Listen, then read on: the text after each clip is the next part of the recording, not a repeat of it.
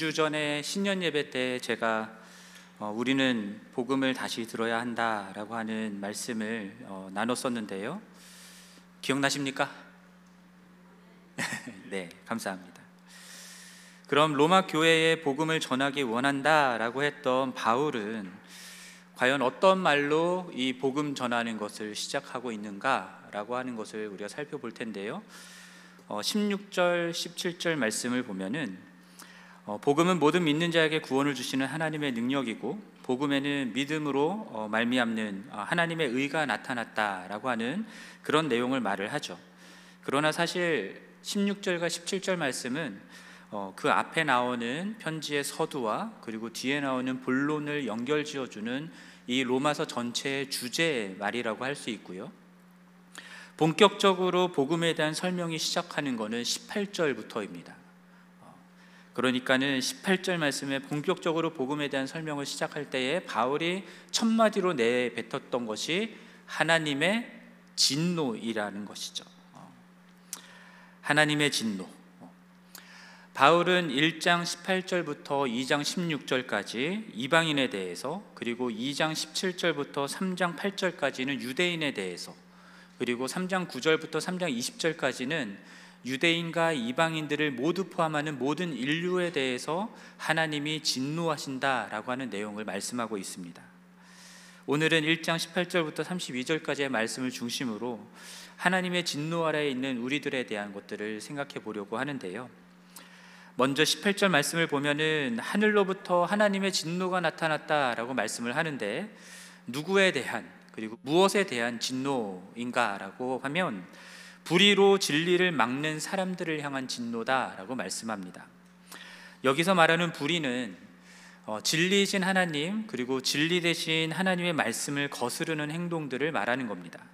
한마디로 말하면 죄라고 할 수 있겠죠.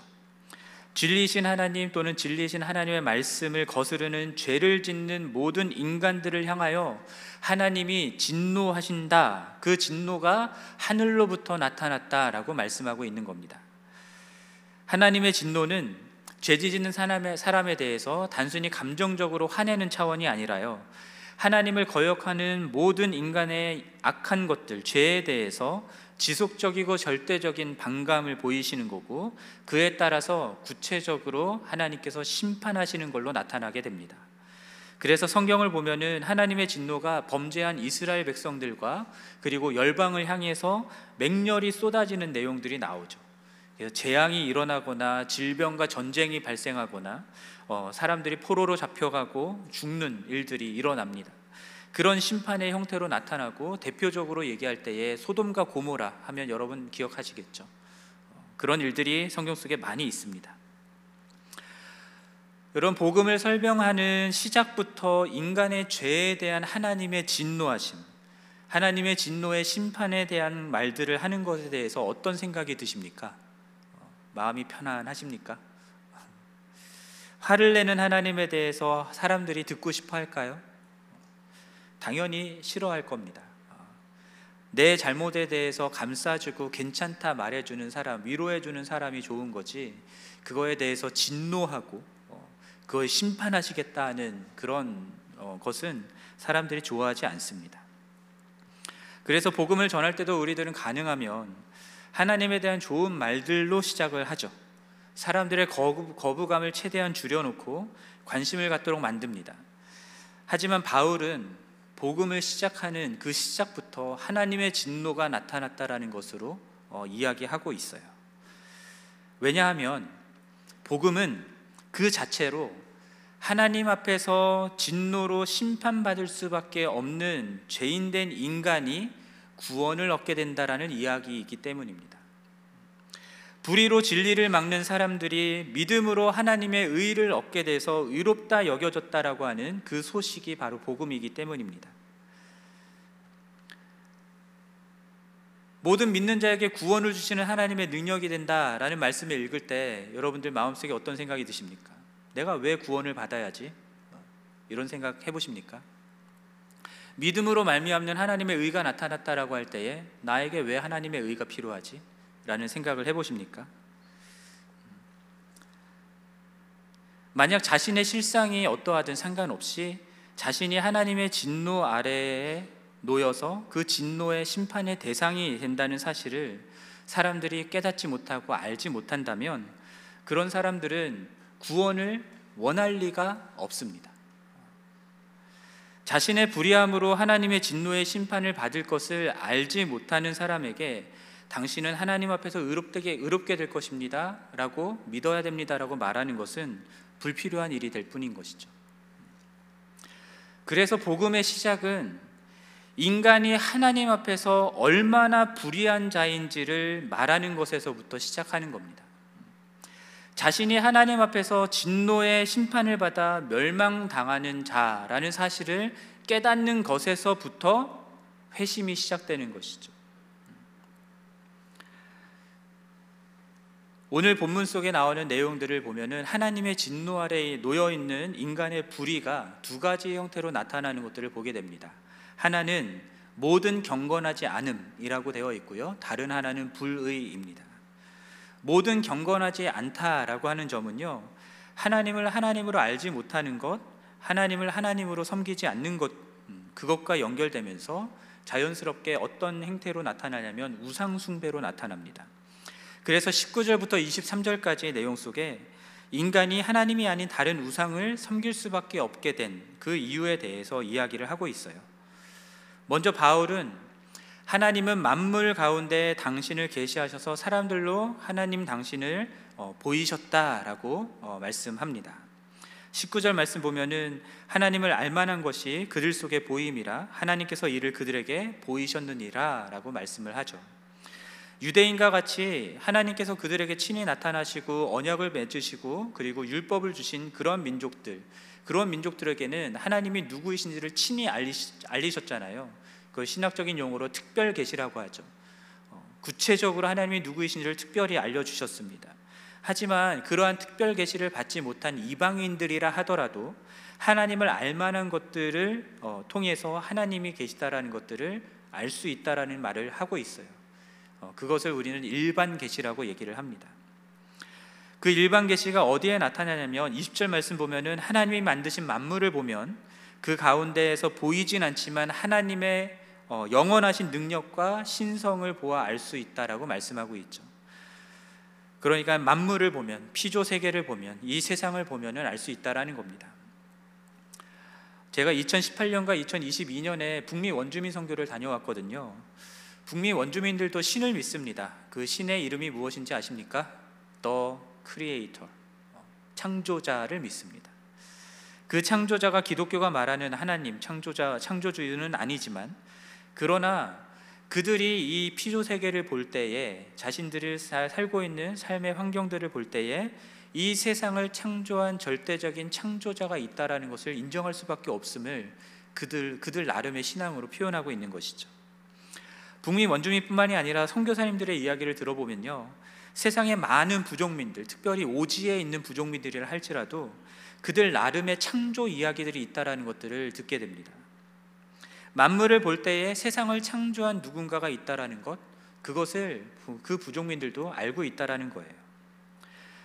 선교사님들이 그러한 이야기들, 창조의 이야기들을 성경으로 풀어 설명해 줌으로써 어, 그들이 알고 있던 창조자가 바로 이 성경이 말하고 있는 여호와 하나님이시다, 어, 예수 그리스도이시다라는 것들 그것을 알려줌으로 복음을 전하고 부족민 전체가 예수 그리스도께 돌아오는 일들도 일어나곤 합니다. 그러한 일들이 일어나는 것처럼 지금 바울은 만물에게 분명하게 보여진 하나님의 증거들이 있기 때문에 하나님을 알지 못했다라고 너희가 핑계 댈 수 없다라는 이야기를 하고 있어요. 그런데 과학이 발전하면서 오히려 사람들은 창조자, 곧 신이 존재한다라고 하는 사실을 과학적 증거로 증명할 수 없기 때문에 신은 존재하지 않는다라고 말하는 경우들도 많습니다. 대표적으로 여러분 읽어보신 분들도 있겠지만 만들어진 신이라는 책을 쓴 리처드 도킨스라는 사람이 있죠.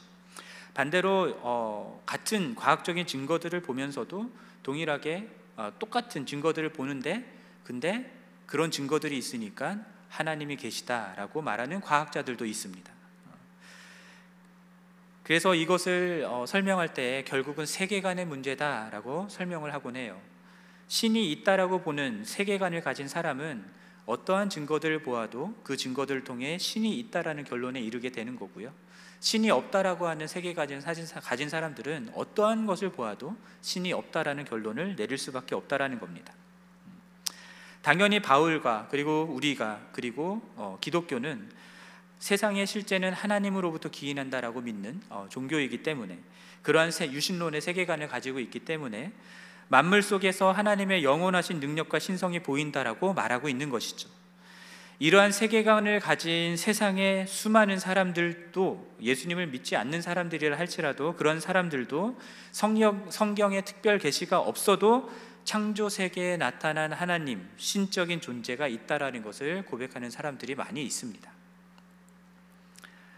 그런데 중요한 것은 인간이 비록 하나님의 존재를 만물을 통해서 알 수 있고 인식한다 해도 그 인간들은 그 창조자를 어, 영화롭게 하지 않고 어, 감사하지도 않고 오히려 그 생각에 허망하여지고 그들의 지각 없는 마음이 어두워졌다라고 오늘 본문이 말씀하고 있어요.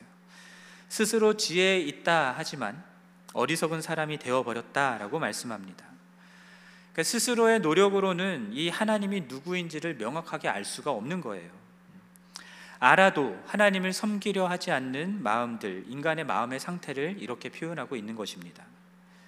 아무리 일반 계시를 통해서 하나님이 계신 줄 안다고 해도 결국 그들의 마음은 지각이 없고 어둡고 어리석기 때문에 그들 스스로의 지혜로는 어, 할 수 있는 일이라고 그들의 가지고 있는 지혜로 할 수 있는 일이라고는 진짜 창조주 하나님이 아닌 썩어질 사람이나 새나 짐승이나 기어다니는 동물의 모양을 우상으로 만들어 놓고 그 우상을 섬기는 것밖에 할 수 없다라는 것이죠. 이것이 이 세상의 수많은 사람들이 어떤 형상을 만들어 놓고 우상을 섬기는 이유인 것입니다. 그들이 창조자가 아니라 피조물이라는 거, 그거를 그들도 알고 있어요. 사람이 만든 것이다라는 거 알고 있는 부분들이 있습니다. 그럼에도 불구하고 그것을 신으로 여기고 어, 믿고 섬기는 겁니다. 내 눈에 보이는 형상으로 신을 만들어 놓으면은 어떤 게 좋냐면요. 그 신을 향해서 내가 내 노력과 정성을 바칠 수 있어요. 그리고 그 신을 통해서 결국은 내가 얻고자 하는 것들을 얻어낼 수가 있습니다. 어, 결국은 인간의 욕망과 어리석은 지혜가 우상 숭배를 낳게 된다라고 할 수 있는 겁니다. 자, 그러한 인간은 우상의 우상 숭배에 이어서 하나님이 보시기에 악한 일들을 저지르는데 그것을 불이라고 오늘 표현은 어, 오늘 말씀에서 표현하고 있습니다. 그것이 24절부터 32절까지에 나오는 내용들입니다. 그중 24절부터 27절까지에서는 자기 마음의 정욕대로 성적으로 물란한 악한 일들을 행하는 것들에 대해서 말씀하고 있습니다. 보다 구체적으로는 남자가 남자를 향해서 여자가 여자를 향해서 음욕이 불릴 듯하여 부끄러운 일을 행하는 동성애적 행위하는 부분을 이야기하고 있죠. 고대 유대인들은 우상숭배와 성적 타락이라고 하는 것을 이방인들의 가장 두드러지는 특징이라고 생각을 했습니다. 그래서 구약 때부터 음, 계속해서 어, 이방인들을 이야기할 때 이런 부분들을 이야기하는 내용들이 나와요. 어, 바알과 아세라 신을 섬기던 가나안의 문화는 풍요를 구하며 성적으로 문란한 의식을 행했던 어, 그런 문화였습니다. 이것을 이방 신들을 섬기던 로마 시대 때에도 마찬가지였는데요. 로마 신화에 나오는 신들 자체가 부도덕한 성적인 문란한 부분들을 보여주죠. 그러한 신들을 섬기는 사람들은 그들과 똑같은 일들을 하게 되는 것입니다. 그리고 그것이 어디까지 가냐면 하나님의 창조의 순리를 거슬러서 영리로 쓰면서 동성애적인 행위를 하는 것까지 그렇게 자기의 욕망을 따라 행하고 있는 부분들을 바울이 이야기하고 있는 것입니다. 28절 말씀을 보면은 또한 그들이 마음에 하나님 두기를 싫어한다라고 말을 하죠. 왜 하나님 두기를 싫어하겠습니까? 제가 설교 때 종종 말씀드렸죠. 사람들이 왜 하나님을 마음에 두기 싫어합니까? 자기 마음대로 못 사니까. 자기 욕망대로 살지를 못하니까입니다. 창조주이신 하나님을 모시고 살면 자기 마음대로 살 수가 없습니다. 하나님 뜻대로 살아야 하는 거잖아요. 여기 결혼하신 분들 중에 나는 내 마음대로 산다 하시는 분 계십니까? 한 분도 안 계시죠. 그렇다가는 가정이 깨집니다. 큰일 납니다. 어. 부부가 함께 살아도 자기 마음대로 못 살잖아요. 근데 창조주이신 하나님을 모시고 살아간다면 당연히 자기 마음대로 못 삽니다. 하나님을 모시고 살아가기 때문에 하나님이 원하시는 대로 하나님 뜻대로 살아가야 되는 것이죠. 그래서 사람들은 하나님 모시기를 싫어하는 겁니다. 그래도 종교적인 마음들이 있으니까는 마음이 좀 편안해지기 위해서 무엇을 섬기냐면 우상을 만들어 놓는 거죠.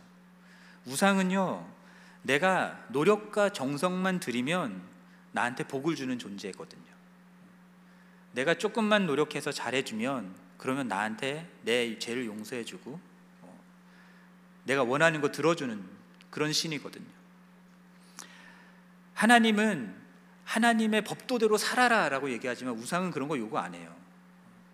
그냥 우상에게 잘해주면 복 준다 이거예요. 그러니까 하나님의 윤리적인 기준을 따라서 의롭게 살아갈 필요가 없는 거죠. 내 욕망을 채우기 위해서 악을 저지르며 살아도 우상에게 가서 정성을 들이면 그러면 아무 문제 없이 잘 살 수 있는 겁니다. 오늘 본문 속에서 불의, 추악, 탐욕, 악의, 시기, 살인, 분쟁, 사기, 악독, 수근수근, 비방, 능욕, 교만, 자랑, 악을 도모, 부모를 거역하고 하나님을 싫어하고 우매하고 배약하고 무정하고 무자비한 이런 삶을 살아간다 해도 우상에게 가서는 재물 바치고 용서를 구하고 하면은 괜찮아요. 그럼 여전히 내 욕망대로 계속 살 수 있어요. 불의를 저질러도 여전히 내 욕망대로 살면서 살아갈 수 있는 것이죠.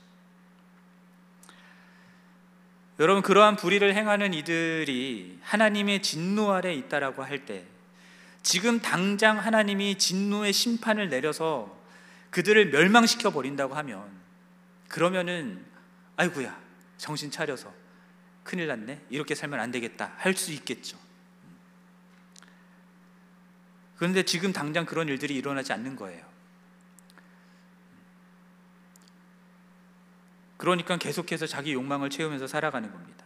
불의를 행하는데도 그냥 괜찮아요. 살아도 괜찮아요. 그러니까 그대로 계속 살아가는 거예요. 그들이 하나님의 진노를 두려워할 이유가 뭐가 있겠습니까? 하나님의 심판이 있다라는 말을 들어야 될 이유가 무엇이겠습니까? 그들은 그들 나름대로 하나님 대신에 나름 종교적으로 잘 살기 위해서 우상을 만들어 놓고 숭배하면서 자기 욕망을 따라서 열심히 살아가고 있는 거예요. 그런데 바울은 오늘 본문에서 바울은 그렇게 살아가는 삶이 그것이 어, 하나님의 진노의 심판이 없어서 그런 게 아니다라는 이야기를 합니다. 하나님을 우상과 바꾸고 하나님의 진리를 거짓과 바꾸어 우상을 숭배하고 불의를 행하는 그들은 이미 하나님의 진노의 심판 아래 놓여 있는 것이다라고 얘기를 해요. 그것을 하나, 어, 바울이 어떻게 표현하냐면 하나님께서 그들을 내버려 두셨다라고 얘기를 합니다. 24절 말씀 볼까요? 그들을 하나님의 아, 마음의 정욕대로 더러움에 내버려 두셨다라고 말씀하죠. 26절 그들을 부끄러움 욕심에 내버려 두셨다라고 말씀합니다. 27절 그들의 그릇 때문에 상당한 보응을 그들 자신이 이미 받았다라고 말씀하시면서 28절에서 그들의 상실한 마음대로 내버려 두셔서 합당하지 못한 일들을 하게 하셨다라고 말씀하고 있어요.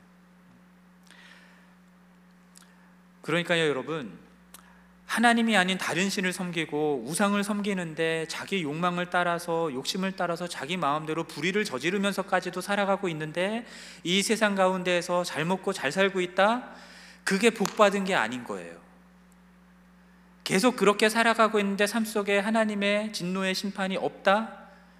그렇다면 그냥 하나님이 내버려 두시는 거죠. 오히려 그렇게 있다가 결국은 망할 수밖에 없는 게 오히려 더 큰 하나님의 심판일 수 있다라는 걸 우리 기억해야 합니다. 뭐라고 징계가 있으면 정신 차리고 다시 거룩하게 살 수 있겠죠. 근데 아무 징계가 없어요. 그냥 잘 살아요, 편하게. 그러면 그냥 망하는 겁니다. 그게 진짜 두려운 심판인 것입니다. 그냥 죄의 구렁텅이 안에서 뒹굴도록 내버려 두시는 거거든요. 여러분, 내 자녀가 우리 오늘도 그 아기 태어났다고 했는데 그 아기가 그 아기가 막 더러운 오물에 막 뒹굴고 있다고 생각을 해보세요. 그럼 그 악이 당장 건져내서 깨끗이 닦아야 그게 정상이잖아요. 그런 데서 놀면 안 된다고 얘기하는 게 정상인 거잖아요. 근데 하나님이 그러지 않으시고 그냥 계속 죄의 구렁텅이를 벗어나지 못하고 그냥 거기서 어, 더럽게 살아가도록 그렇게 내버려 둔다라는 거 그게 더 큰 심판이다라는 걸 우리 기억해야 합니다. 인간이 그것을 깨달아 알 만큼 지혜로우면 다행인데요. 어, 인간은 스스로 그것을 깨달아 알 만큼 생각과 마음이 밝지가 못합니다. 스스로 지혜 있다 하지만 결국 자신의 어, 망해가는 운명이 무엇인지 제대로 알지도 못하고 그것을 볼지도 모르는 어리석음 가운데 있는 것이 우리 인간들이에요. 머리로는 압니다. 이 같은 일을 행하는 것이 사형에 해당된다라고 하는 하나님의 정한 법도가 있다라는 것도 알지만 그러한 우상숭배와 불의를 멈추지는 않습니다. 오히려 세상에서 그렇게 어, 불의하게 살아가면서 성공하는 사람들, 어, 저렇게 살아야지 하면서 나도 그렇게 따라가려고 하는 부분들이 있어요. 그들을 옳다라고 하면서 두둔하는 경우들도 있습니다.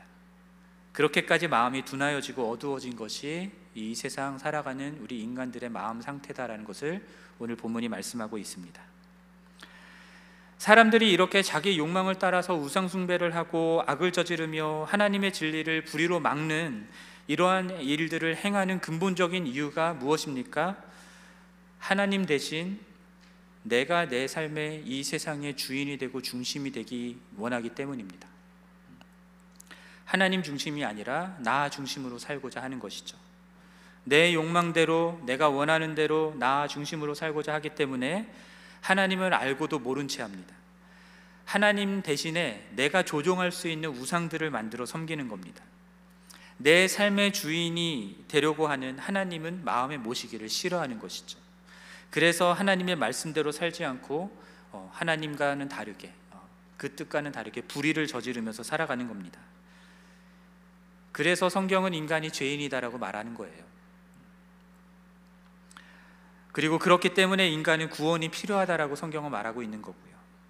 불의한 인간이 하나님의 심판대 앞에서 의롭다 여겨지는 그것을 위해서는 하나님의 의가 필요하다라는 것을 말하는 것이 복음입니다.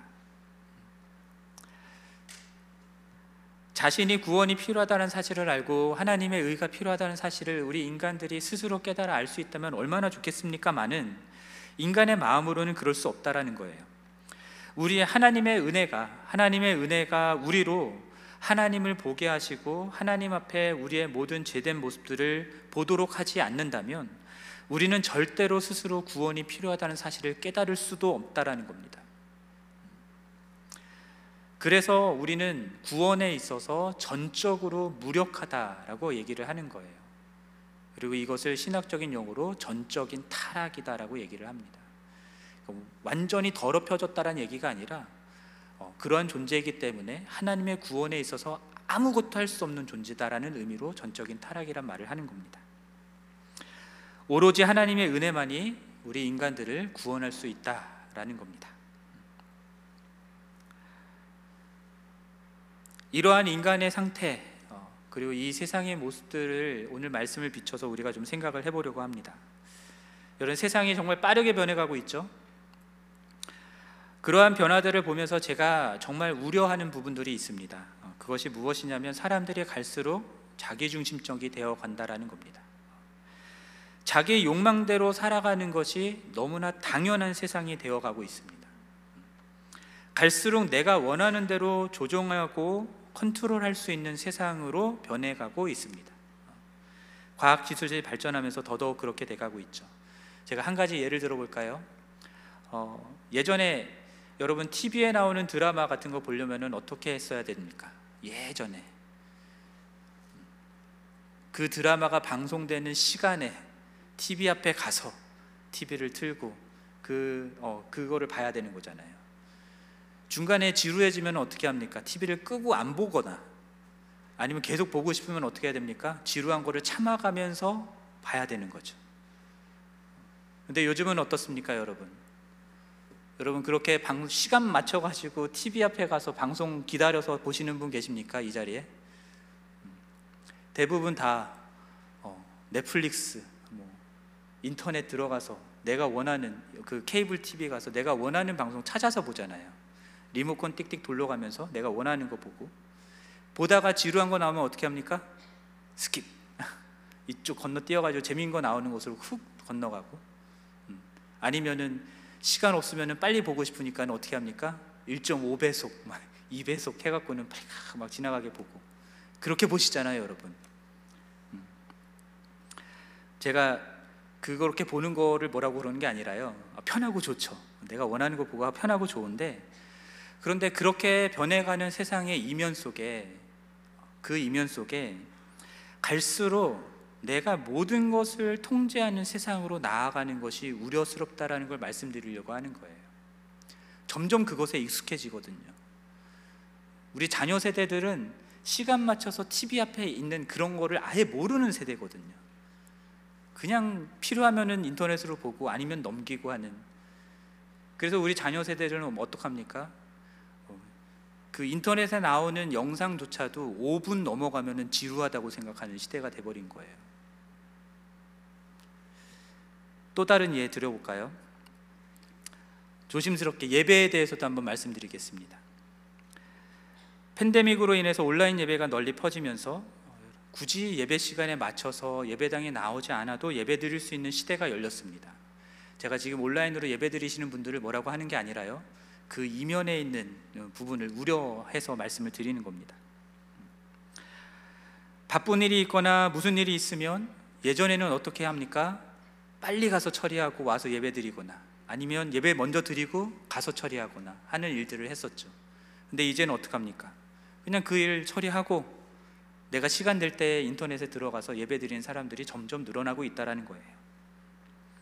사정이 있어서 예배당에 못 나오거나 예배를 못 드리는 거 충분히 이해할 수 있고 그런 상황에서 온라인으로 예배 드릴 수 있다라는 거 감사한 일이기도 하지만 어느덧 사람들이 그것에 익숙해지면서요.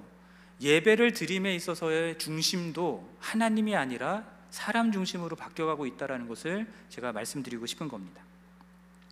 전에는 어떻게 해서든 예배 시간을 지키고 노력을 했는데 어느새 내가 원하고 내가 편한 시간에 내가 원하는 방식으로 드리는 예배에 익숙해 익숙해져 버리고 있는 거예요. 예배 시간 온라인으로 드리는 것뿐만이 아니라요. 예배를 드릴 때 우리가 부르는 찬양도 마찬가지입니다. 여러분 찬양의 가사들을 잘 살펴보십니까? 요즘에 젊은이들에게 인기 있는 찬양의 가사들은 대부분 하나님이 나의 상처, 내 마음 만져주시고 위로해 주시고 나를 평안케 해주시고 그런 내용들이 주를 이루는 찬양들이 되게 많습니다. 하나님이 중심이 되는 찬양의 내용보다 하나님이 어떤 분이신다라고 고백하는 내용보다 그 하나님이 나를 위로해 주시고 나와 함께 해 주시고 나를 평안케 해 주시고 그런 거 들을 때 눈물 흘리며 기뻐하고 위로를 얻고 힘을 얻는 일들이 점점 많아지고 있는 거예요. 그거 자체가 나쁘다는 게 아니라 제가 우려하는 것은 점점 점점 예배의 중심도 하나님이 아니라 사람 중심으로 바뀌어가고 있다라는 거 그거를 말씀드리고 싶은 거예요.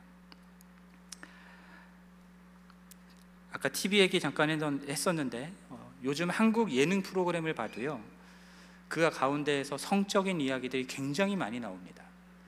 그리고 남자친구, 여자친구 결혼하지 않아도 어, 성관계 갖는 거 그거는 너무 당연한 것처럼 방송에 나오는 일들이 너무 많아요. 그렇게 그렇게 그 관계를 갖고서는 아기가 생겨서 덜컥 그 그래도 책임은 져야 되니까 결혼했다가 성격 안 맞아서 이혼하는 내용 그런 이야기들이 어, 방송에 정말 많이 나옵니다. 동성애자들도 많이 나오고요. 어, 트랜스젠더들도 방송에 많이 나옵니다. 그러니까 제가 방송에 많이 나오고 하는 그 자체를 문제를 드리는 게 말씀드리는 게 아니라 그러한 내용들이 나오는 이면에 결국은 사람들이 모든 윤리적인 기준들을 자기 자화하고 있는 거, 자기의 욕망을 따라서 살아가는 것을 아무 문제 없이 그냥 내보내고 있다라는 것들을 말씀드리고 싶어서 이 말씀을 드리는 거예요. 하나님의 진리를 불의로 막는다라는 측면을 우리는 배제할 수 없는 형상들이 나타나고 있기 때문에 말씀드리는 겁니다. 교회를 다니면서도 여전히 하나님과 상관없이 살아가는 경우들도 너무 많죠. 교회 내에서 자기 욕망을 따라서 성적인 문제들을 일으키는 목사들도 많고요. 교회 내에서 자기 욕망을 따라 돈 문제를 일으키는 경우들도 많고요. 교회 내에서 자기 욕망을 따라서 시기하고 분쟁하고 수근수근하는 거 없는 교회가 없잖아요. 이 모든 것들 너머에 결국은 하나님이 아니라 내가 중심이 되는 내 욕망을 따라가는 신앙생활조차도 내가 주인이 돼서 내 욕망을 채우기에 하는 모습들이 있다라는 것들을 말씀드리고자 하는 겁니다. 제가 열을 내면서 세상과 다른 사람 이야기들만 했지만 저 자신도 마찬가지입니다. 어. 그렇게 사람들 앞에서 이렇게 정장 딱 차려 입고 거룩한 말씀을 전하는 것처럼 이렇게 서 있지만 여러분들 정작 제 마음 가운데 제가 하나님 모시기를 얼마나 싫어하는 사람인지 아십니까? 제가 하나님 말씀 앞에 서고 기도의 자리로 나아가고 할 때에 얼마나 저의 마음을 치고 복종시켜야 나갈 수 있는지 여러분 아십니까? 제 안에 얼마나 많은 정욕과 탐심이 있는지 여러분 아십니까? 교회를 섬긴다고 할 때에 제가 여러분 앞에 기도 제목 낼 때도 하나님의 뜻대로 이루어져야 됩니다라고 이야기하지만 제 마음 가운데는 내 뜻대로 내 생각대로 됐으면 좋겠다라는 욕망들이 있다라는 걸 아십니까? 저도 그런 존재라는 거예요.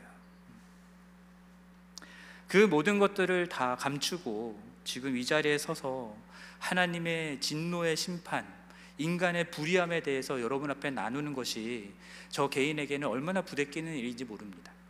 그래서 어제 제가 주보 나오는 내용들을 검토를 하거든요. 아침에 토요일 날 아침마다 그때에 그거를 검토하면서 마음속에 갈등했었습니다. 본문을 바꾸고 제목을 바꿔야 되겠다. 바꿀까 말까 그 고민을 한참을 했었습니다. 그럼에도 불구하고 감사한 것은 그리고 제가 이 자리에서 지금 설교 말씀을 나눌 수 있는 것은 하나님이 은혜를 베풀어 주셔서 제가 그러한 하나님의 진노의 심판 아래 놓여 있는 죄인이라는 사실을 알고 있기 때문이죠. 내 스스로가 어, 내 의가 아니라 어, 은혜로 인하여 믿음으로 말미암아 의롭다 함을 받은 죄인이라는 사실을 알고 있기 때문에 그래서 여러분들께 지금 이 말씀을 드리는 겁니다.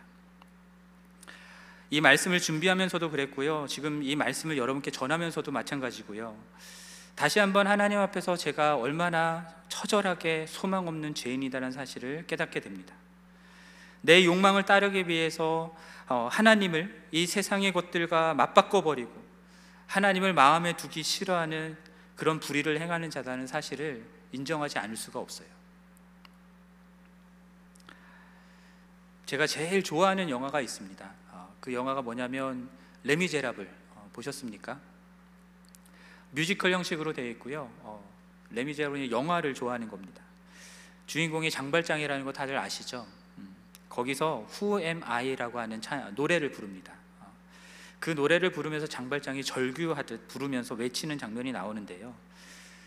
어, 과거에 범죄를 저질러서 쫓겨다니는 신세였지만 그러나 나름의 신분 세탁을 해서 어, 의롭게 살아가는 그런 시장의 모습으로 살아가던 장발장이 어, 장발장이 잡혔다라는 소식을 듣게 되는 거예요. 그러니까는 자기가 아닌 누군가가 억울하게 누명을 써서 장발장이라는 누명을 써서 지금 잡혔다라는 소식을 듣게 되는 거죠. 그래서 그 소식을 듣고서는 이 장발장이 갈등을 하는 겁니다. 내가 누구인지를 밝힐 것인가 말 것인가. 어, 그래서 후에마이 후에마이 외치다가 I am 장발장. 너무 장발장만 한국 발음으로 했나요, 제가? 어, 그렇게 말하는 그런 내용의 노래인데요. 그 장면을 생각할 때마다 우리 또한 저 또한 내가 누구인지를 다시 되새겨야 된다는 생각을 해보게 됩니다. 하나님의 은혜가 아니었다면 하나님의 진노의 심판 아래 멸망당할 수밖에 없었던 죄인이었다라는 사실을 우리가 기억해야 한다는 것이죠. 여러분 우리는 누구입니까? 하나님의 은혜로 구원받은 의인입니까? 아닙니다. 하나님의 은혜로 구원받은 죄인입니다. 이것을 잊지 않고 늘 기억하면서 하나님의 은혜의 자리로 나아가는 것이 필요하리라 믿습니다. 그러한 우리들이 가져야 되는 어, 것이 두 가지가 있다고 생각이 드는데요. 하나는 죄에 대한 민감함입니다. 그리고 그러한 민감함으로 하나님의 마음으로 죄를 미워하는 마음 또한 우리가 가져야 할 것입니다. 데이비 브레이, 브레이너드라는 사람 아십니까? 조나단 에드워즈라는 사람의 어, 사위고요. 어, 그리고 미국의 북미 원주민 선교에 큰 부흥을 이끌었던 사람입니다. 제가 대학생 시절 이 데이비드 브레이너드의 생애와 일기라는 책을 통해서 어, 그 책을 읽어가고 있었는데 그 사람이 정말 날마다 금식하고 정말 기도 깊이 하고 하는 그런 사람이기 때문에 그거에 대한 도전들을 참 많이 받았어요. 근데 그거를 읽으면서요, 제가 중간에 덮어서 책을 덮어버렸습니다. 도저히 못, 못 읽겠어서 책을 덮어버리고 그 뒤로 20년이 넘는 시간이 지나도록 안 읽었습니다. 제가 왜 책을 덮었는지 아십니까? 그 책을 읽다 보면 멀미할 것 같아서 멀미가 나와요. 왜 멀미가 나오냐면 그 사람이 갖고 있던 죄에 대한 민감함 때문입니다. 하나님의 임재를 정말 깊이 느껴요. 그 안에서 정말 자유함을 누려요. 그러면서 하나님을 찬양해요. 그러다가 갑자기 한순간에 자기 안에 있는 조그만 죄악들을 발견하면서 완전히 나락에 떨어지는 그런 것들을 일기에 막 써놨거든요. 그게 하루에도 몇 번을 왔다 갔다 하는 거예요. 말 롤러코스터 타는 것처럼 왔다 갔다 왔다 갔다 왔다 갔다. 그래서 책, 책을 읽다가 제가 멀미 날 건데 뭐 정말 멀미가 나더라고요. 이랬다가 저랬다가 이랬다가 저랬다가 올라갔다 내려갔다가 그래서 제가 책을 덮을 수밖에 없었습니다. 그러나 다 읽지도 못하고 책을 덮어버렸던 그 책이 제 삶에 있어서 큰 영향을 미친 것 같아요. 죄에 대한 민감함이라는 부분을 생각할 때마다 데이비드 브레이너드가 떠오르고 그 책이 떠오르는 것을 보면 비록 끝까지 읽지 않은 책이지만 그 책이 저에게 얼마나 많은 영향을 미쳤는지를 생각해 볼 수 있을 것 같습니다. 그가 그렇게 죄에 대해서 민감하게 반응할 수 있었던 이유가 무엇인지 아십니까? 그가 그만큼 하나님께 가까이 나아갔기 때문입니다.